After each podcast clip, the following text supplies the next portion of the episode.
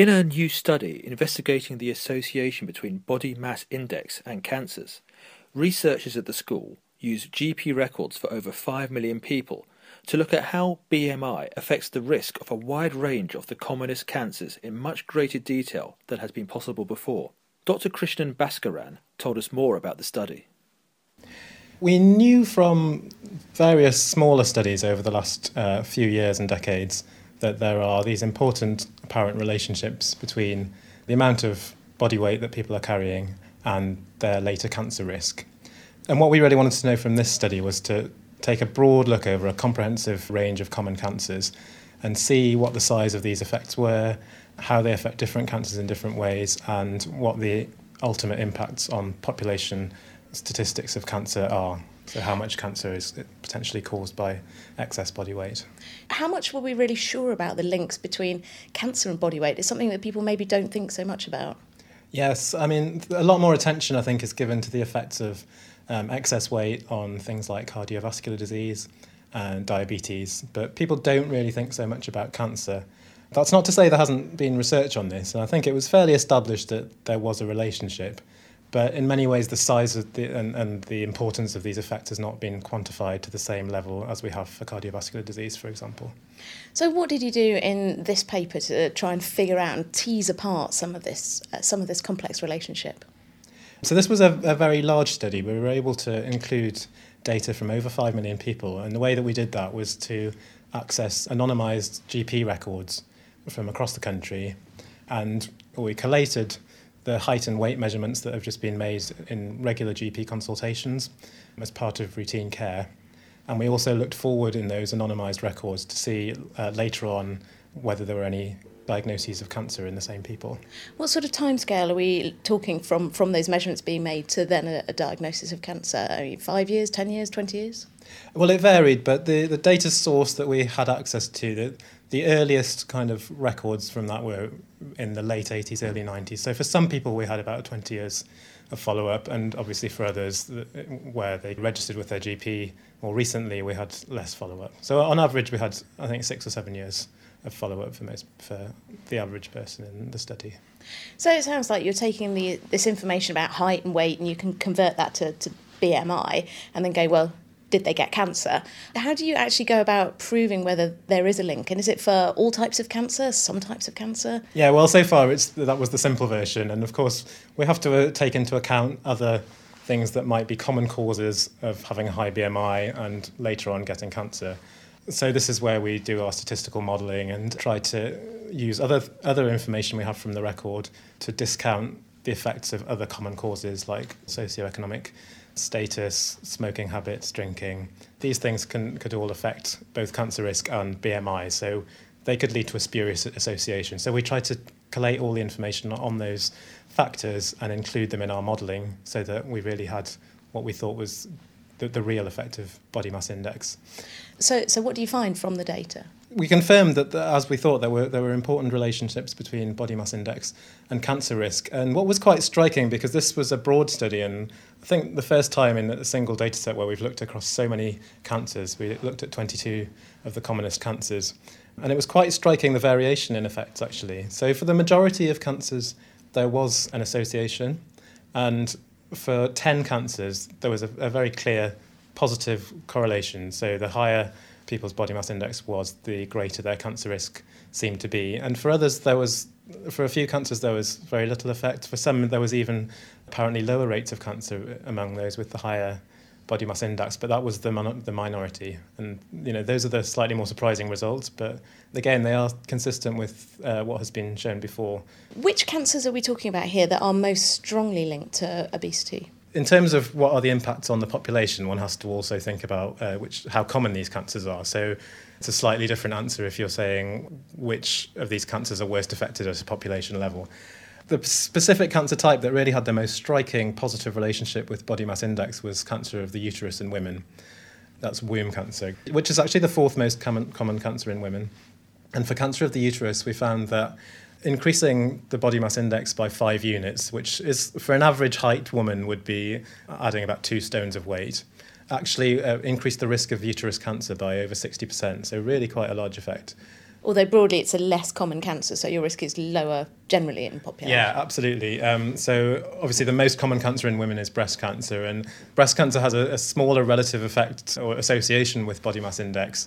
But I think the actual number of cases of breast cancer that we've estimated that would be attributable to excess weight is larger than for, for womb cancer because it's the function of these two things how large the effect is and how common the cancer is. How many cases of cancer are we talking about? That's something we tried to estimate in this study um, by using both the, the national cancer statistics and also the effects that we estimated for body mass index. We estimated for the 10 cancers that were really clearly positively associated with body mass index, over 12,000 could be attributable to having excess weight. Um, Is that every year in the UK? That's every year, yeah. So that's, that's uh, if you like, if we could somehow magically remove all excess weight from the population, we would expect from these results to prevent about 12,000 cancer cases. So it's really quite a large population impact. Obviously, you've looked at over 5 million adults. That makes it a very, very big study. Do you think that this is the most reliable indicator we have of the link between body mass index and these types of cancers so far? I think it is. I mean, previously, when we've tried to put together all the evidence, on this topic, it's been a question of bringing together uh, smaller studies and trying to uh, make them comparable and, and put the numbers together and come up with some sort of summary. So a strength of this was that we had so many people in the study that we were able to look in a completely consistent way across the range of cancers. So we can really sort of see the comparative effects on different cancer types. And I guess one of the big questions is why? How does being overweight, having a high body mass index, actually influence your cancer risk? Do we know what's going on? Probably the, the main thing I can say is that there's very unlikely to be a single answer to that because uh, partly that like I say that because of the variation in the effects we saw in different cancers. So there's clearly different things going on for different cancers. There are a few kind of mechanisms that we know about uh, or we suspect that are, are on the pathway between having a higher BMI and having a higher cancer risk. And ma- mainly that's centered around uh, hormone levels in the body. So we know that people with a higher BMI tend to have higher, uh, different levels of certain hormones, for example, higher insulin levels, higher levels of some of the sex hormones, particularly estrogens. And having those different levels of hormones, we think, creates an environment where, which is conducive to tumour growth. Another thing is that uh, fat tissue itself can release these um, signaling proteins around the body, uh, which help to turn on cell division.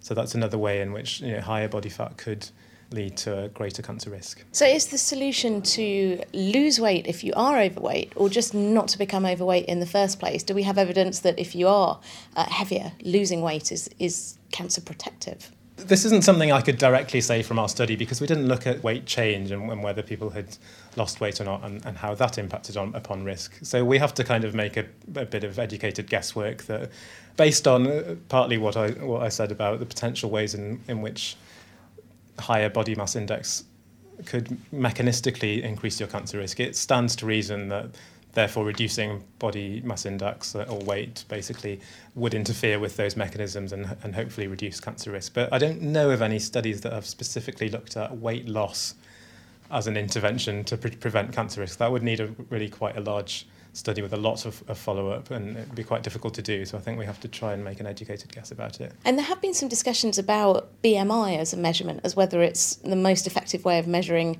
weight and health and all these kind of things. Did you take that into account in your study? Oh, that's yeah, that's an interesting question. Um, BMI is, is kind of an it, it's something we can look at in so many people, you know, in, in five million people, because it's simply something that's recorded very often. In in this case, in GP consultations, we have weights and heights, and it's it's very easy to measure.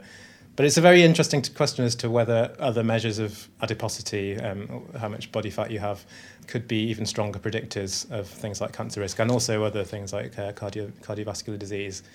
But to actually ascertain any person's individual internal fat levels really requires quite you know complex techniques and imaging and so on. So it's it would be very difficult to look at this on a on a large scale. So it's a bit of a compromise to use BMI. It's something it's a reasonable indicator of body weight uh, relative to height, but it's probably not the perfect predictor. There's, there are probably, if you could look inside everybody's body and see exactly how much body fat there was in there, um, I'm sure that that would tell you more. But it would be very interesting to know. But uh, I suspect we'll never be able to do that with 5 million people. We hear a lot about the risks of, of smoking and drinking excessive alcohol, and everyone's very obsessed with uh, diet and what to eat. Just simply overweight and obesity as a factor doesn't seem to be getting through. No, it's particularly not in terms of cancer risk. I think that you know that there is a general awareness that we have this uh, you know so-called obesity crisis, and it's a very intractable problem. But the the specific effect on cancer risks really haven't come across, and in many ways it's because we haven't had a broad study that's really looked across uh, at the population impacts before. So with this study, you kind of feel that this is the strong evidence that we can go out there and say, you know, we we really know this now. Yes, I think so. I think this really sort of seals it. So we already knew there were these important effects, but now we've really put some more meat on it and uh, worked out exactly what the impacts are. And it really just adds ever more to the case uh, for some ambitious policies to deal with obesity in the population, which we know are affecting cardiovascular risk. We know they're affecting diabetes risk, and now we really know the extent to which they're affecting cancer risk as well. So adding to the weight of evidence. exactly.